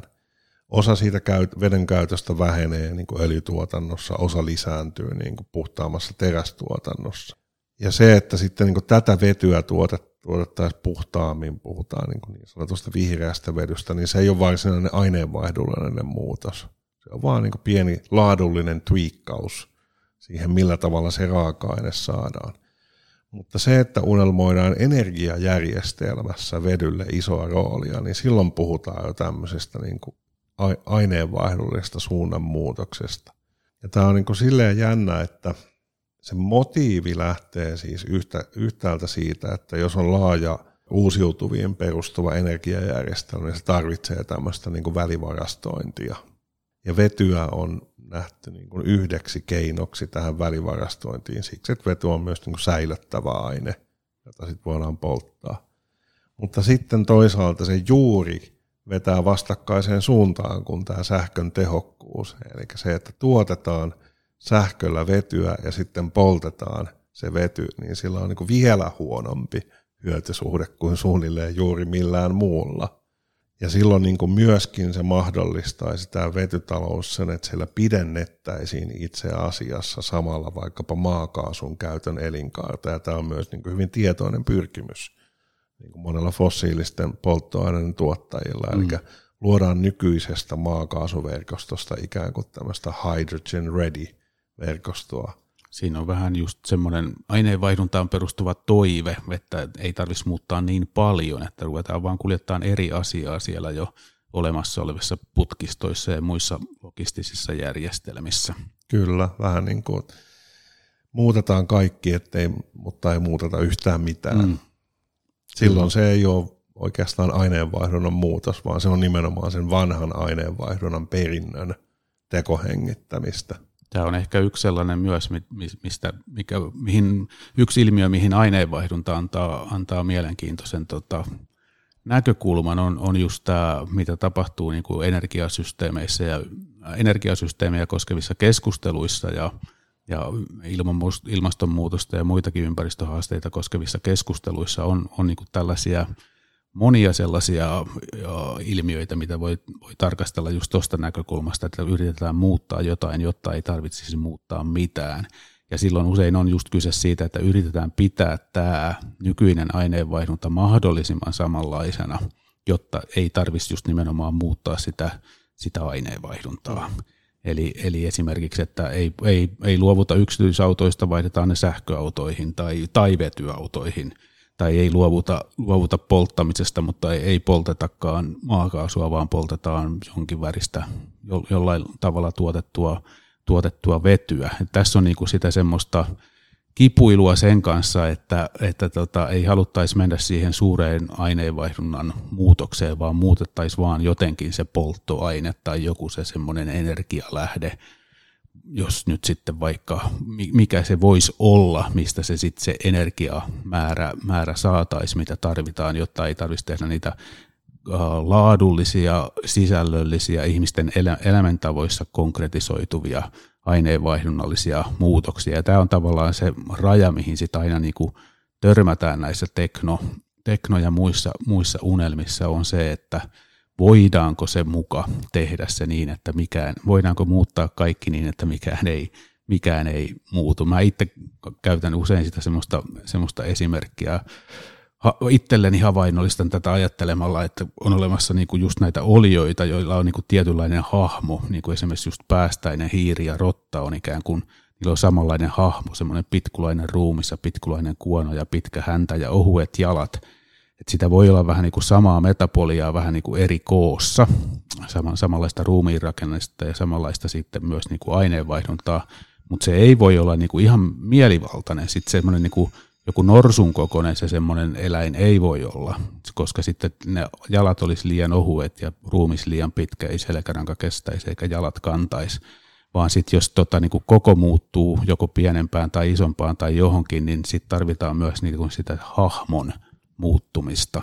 Ja mä ajattelen tätä yhteiskunnan muutosta myös just sillä tavalla, että, että meidän täytyy muuttaa sekä sitä hahmoa, että, että sitä, tai siis se hahmo ja metapolia muuttuu jotenkin yhtä aikaa. Me ei voida ikään kuin ajatella, että kaikki ne toiminnot, mitkä on nyt olemassa, toimii sillä lailla, kun ne nytkin toimii, mutta vaan jollakin toisella energialähteellä, toisella polttoaineella, jollain, jollain, tota, jollain semmoisella vipstaakilla. Mm, vaihdetaan vaan, vaihdetaan vaan vimstaakit ja värkit ja pidetään elämäntapa ennalla. Niin. Kyllä. Ja tässä on ehkä niin kuin lopuksi silleen, että voi nostaa esiin, että mitkä on ne sellaiset tietyt isot luonnehtivat piirteet tässä meidän nykyisessä aineenvaihdunnan perityssä tilanteessa – jotka on tulleet tästä teollistumisen, fossiilitalouden, sähköistymisen, globalisoitumisen taustasta, ja mitkä tavallaan on niitä reunaehtoja, joita me sellaisenaan ei voida säilyttää. Ja yksi on tietysti kun ihan volyymin kasvu, se miten luonnonvarojen käyttöön ottamisen, jalostamisen, kuluttamisen määrä on kasvanut, ja sehän on siis kasvanut nopeammin, huomattavasti nopeammin kuin ihmispopulaatio. Mm. Me palataan tähän myöhemmin sit väestön kasvua ja väestöasioita käsittelevissä jaksoissa, mutta eihän tässä kohtaa ehkä riittää vain sanoa, että se kasvu ei selity yksin omaan väestön kasvusta käsin. Mm. Joo, ja siis se volyymin kasvu ihan niin kuin yksinkertaisesti, että ei voida käyttää näin paljon hiekkaa, näin paljon vettä, näin paljon monia eri biomassaa mm. ja niin edelleen, kun, kun tällä hetkellä käytetään. Eli siis se on niin kuin todella konkreettinen aineenvaihdunta. Ei voida käyttää näin paljon ainetta. Kyllä. Koska, koska pallo ei, pallon elonjääntijärjestelmät ei, ei kestä, kestä sitä. Ja taas energian puolella myöskin niin kuin yhteiskuntien energiabudjetit on edelleen olleet globaalisti katsoen kasvussa – ja se määrä on nimenomaan peritty siitä fossiilitalouden historiasta, niin mikäli siitä volyymista pidetään kiinni, niin silloin just se historiallinen pullonkaula, eli se siirtyminen siihen seuraavaan vaiheeseen on vaikeaa. Jos pitää rakentaa näin suuri energian perustuotannon määrä, niin silloin törmätään just kaikenlaisiin ihan ajan esteisiin, ei saada tehtyä tarpeeksi nopeasti uutta – purettua tarpeeksi nopeasti vanhaa voi tulla kaivannaisten suhteen vaikkapa pullonkauloja väliaikaisesti ja niin edelleen. Mm. Ja ihan, ihan jo nyt sitten näistä luontokato- ja biodiversiteettijutuista tiedetään, että maan käytöllisesti ihmiset vie vaan maapallon pinta-alasta ihmiset ja ihmisten tuotantojärjestelmät, ei ihmisten jalkapohjat, mutta, mutta ihmiset ja ihmisten kaupungit ja tiet ja tuotantojärjestelmät, erityisesti itse asiassa varmaan niin noi tuotantoeläimet, siis se mitä kun kasvatetaan ruuaksi ja, ja muuten, niin ne vie niin kuin hirveästi, hirveästi tilaa, että, että taas sille muulle ekologiselle kierrolle, joka on, joka on välttämätöntä, niin jää vaan liian vähän tilaa.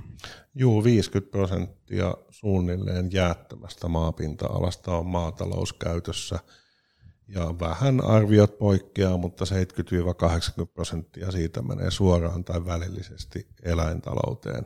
Ja sitten eläintalous kuitenkin tuottaa kaloreista jonkun 15 prosenttia. Eli mm. siinä on vähän, jos polttamisessa on sitä huonoa hyötysuutta mm. ja tehottomuutta, niin eläintuotannossa se on vielä konkreettisempaa. Kyllä, kyllä. Eli volyymit on, on liian suuria ja tavallaan siihen just se sen tyyppinen aineenvaihdunnallinen muutos, että ei käytetäkään tota ainetta, vaan käytetään jotain muuta ainetta, ei riitä, vaan sitä, sitä volyymiä on, on pystyttävä muokkaamaan. Joo, tähän semmoinen hätkähdyttävä tutkimusuutinen tai ehkä tämmöinen maailmamme dokumentointiuutinen oli tässä taannoin. Se kun oli laskettu kans vähän tälleen hassulla pellepeloton tavalla, että lasketaanpa nyt tämäkin asia – niin ihmiskunnan materiaaliset artefaktit, rakennukset, työkalut, tiet, kaikki vastaavat, niin painavat enemmän kuin biomassa maailmassa. Joo, en halua kuulla. Joo, se kieltämättä pysähdytti itseä ja on pysähdyttä, pysähdyttänyt monta muutakin, mutta se on, se on hämmentävä ja vaikea asia. Kun sitten taas katsotaan biomassaa, niin jos katsotaan niin maan isäkkäiden niin, sielläkin, se, sielläkin se menee niin, että tota, maan isäkkäitä, siis semmoisia villejä tai luonnonvaraisia maan isäkkäitä, niin on, on sitten, onko se jotain 4-5 prosenttia ja, ja tuotantoeläimiä on sitten se loppu. Se on niin. Ihmiset on melko iso viipale, mutta se on paitsi suhteessa tuotantoeläinten osuus on valtava, mutta myös absoluuttisesti ikään kuin nisäkkäiden lihan määrä on nykyisen maailmassa valtavasti suurempi kuin se oli vaikka 10 000 mm. vuotta sitten. Tämä, että se on samaan aikaan se laadullinen suhdelukumuutos että se volyymin kasvu. Lehmänlihaa ja kananlihaa on, on maan päällä paljon enemmän kuin on ollut lihaa muuten. Niin.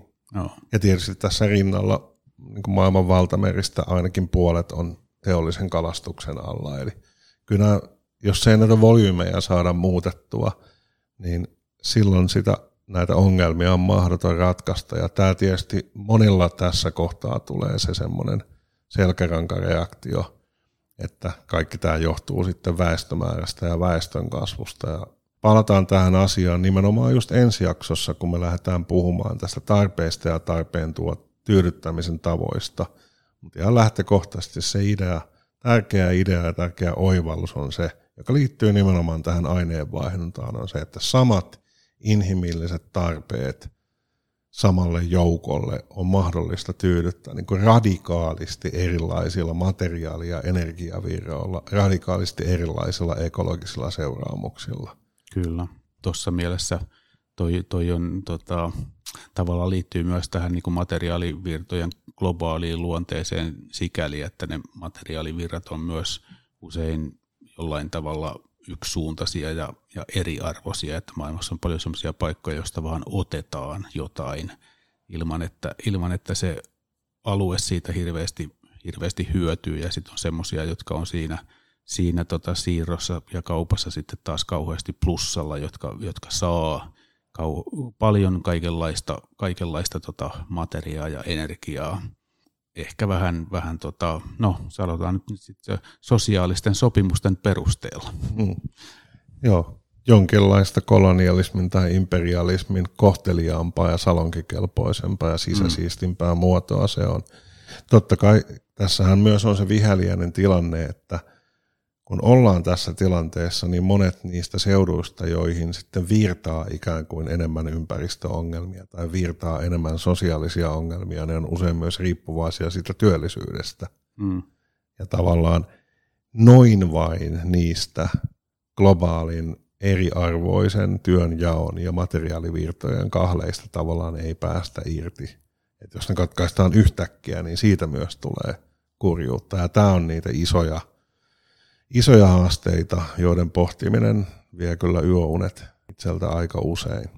Ehkä sitten vielä tämän rinnalla kannattaa mainita paitsi tämä materiaalivirtojen niin eriarvoisuus ja suuri volyymi, myöskin se, että tämä fossiiliaika, jolloin käytössä oli runsaasti ilmaista tai halpaa ja monikäyttöistä energiaa, ja nämä ekologiset nielut ikään kuin ei ollut vielä – tukossa. tukossa tai niin pahoissa ongelmissa, niin pystyttiin elämään niin kuin lineaarisessa maailmassa. Mm. Eli otetaan luonnonvaroja, käytetään ja laitetaan jätteet jonnekin. Aivan. Ja kiertäminen, on li- kiertäminen, kierrättäminen on liian kallista, niin sitä ei tarvitse ajatella. Ja meidän niin kuin yhteiskuntien aineenvaihdunnat on hyvin syvällisellä tavalla rakentunut tähän lineaariseen malliin. Kyllä, kyllä. Ja, ja sitten just sen tavallaan niin kuin kaikki taloudelliset insentiivit, sosiaaliset insentiivit, jotka liittyy siihen, siihen lineaarisuuteen. Että just niin kuin, no kaikki tämä perversio, että on halvempaa ostaa uusi kuin korjata ja niin edelleen. Tai että ylipäänsä on halvempaa ostaa kuin, kuin, kuin olla ostamatta, niin, niin sehän on tota, kertoo just tuosta, että se lineaarisuus on niin, niin syvällä, että sitä ei oikeastaan edes, tai niin, se peittyy tämmöisen taloudellisen ja sosiaalisen ja kulttuurisen halun ja insentivoinnin ja muun, muun niin kuin alle.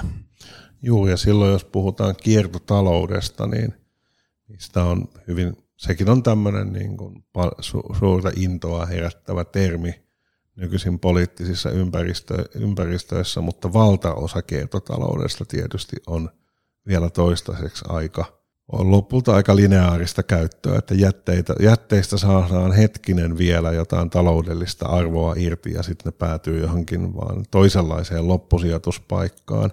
Ja ylipäänsä se, että pystyy kier- saamaan asiat kiertoon, että saa pidennettyä niiden elinikää, että saa korjattua niitä, yleensä vaatii niin vaivaa kohtuuttoman paljon. Se vaatii niin kuin erilaisten elämäntapojen ja taitojen opettelemista kuin muilla ympäröivillä ihmisillä. Eli se niin kuin kiertotalouden edistäminen omassa elämässä vaatii tavallaan poikkeavaa käytöstä. Ja mm. todellinen kiertotalous tarkoittaa sitä, että yhteiskunnan aineenvaihdunta ikään kuin ajaa sen normiksi. Joo, tota mä just tarkoitin sillä, että ne insentiivit on ikään kuin niin. väärinpäin, että, Kyllä. että ne pitäisi olla tietysti niin, että, että se lähtökohta on, on aineenvaihdunnallisesti myös kestävä. Kyllä. Tähän pystyy sitten vetämään jonkinlaista loppusolmua just, just sit siitä, että se, mihin tässä niin kuin tavallaan päädytään tästä aineenvaihdunnan näkökulmasta, on, on niin helposti se, tai siis selvästi se, että, että volyymit on, on liian suuria ja liian lineaarisia, ja sikäli kun ne on kestämättömiä, niin, niin siis ne tulee loppumaan.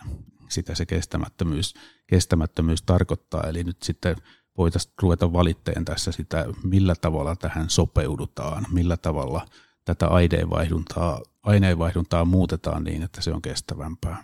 Se tarkoittaa sitä, että se ei ole ekologinen siirtymä tai kestävä siirtymä, ei ole niin yksittäisten ympäristöongelmien ratkaisua, eikä se ole myöskään just tämmöistä tehokkuusviilailua tai uusien vimstaakien löytämistä siellä täällä, vaan sen täytyy niin pureutua ihan niin siihen tapaan – millä tavalla eletään, tapaa, miten yhteiskuntien infrastruktuuria rakennetaan, miten jätteitä käsitellään, minkälaisia prioriteetteja asetetaan niin energiavirroille ja materiaalivirroille, mihin me käytetään meidän erilaisia resursseja. Ja tietysti siinä rinnalla pitäisi myös tätä globaalia solidaarisuutta ja oikeudenmukaisuutta pohtia. Eli ei ole mahdollista, se unelma siitä, että – muutetaan kaikki niin, että mikään ei muutu, niin se on niin kuin mahdoton. Mutta se unelma vaan valitettavasti elää nyt edelleen kauhean vahvana. Et me ollaan eri muodoissa biostutkijat pureuduttu tämmöiseen vihreän kasvun tai irtikytkennän ajatuksiin, tai jossain mielessä myös vaikkapa tietyt biotalouden muodot on Biotalous on myös semmoinen unelma, että ei polteta öljyä, vaan poltetaan puuta. Mm, ja pidetään sitten muuten yhteiskunnan luuranko mm. ennallaan. Eli täytyy pystyä puuttumaan just siihen materiaaliseen kasvuun, energeettiseen kasvuun, siihen maankäytön tapoihin.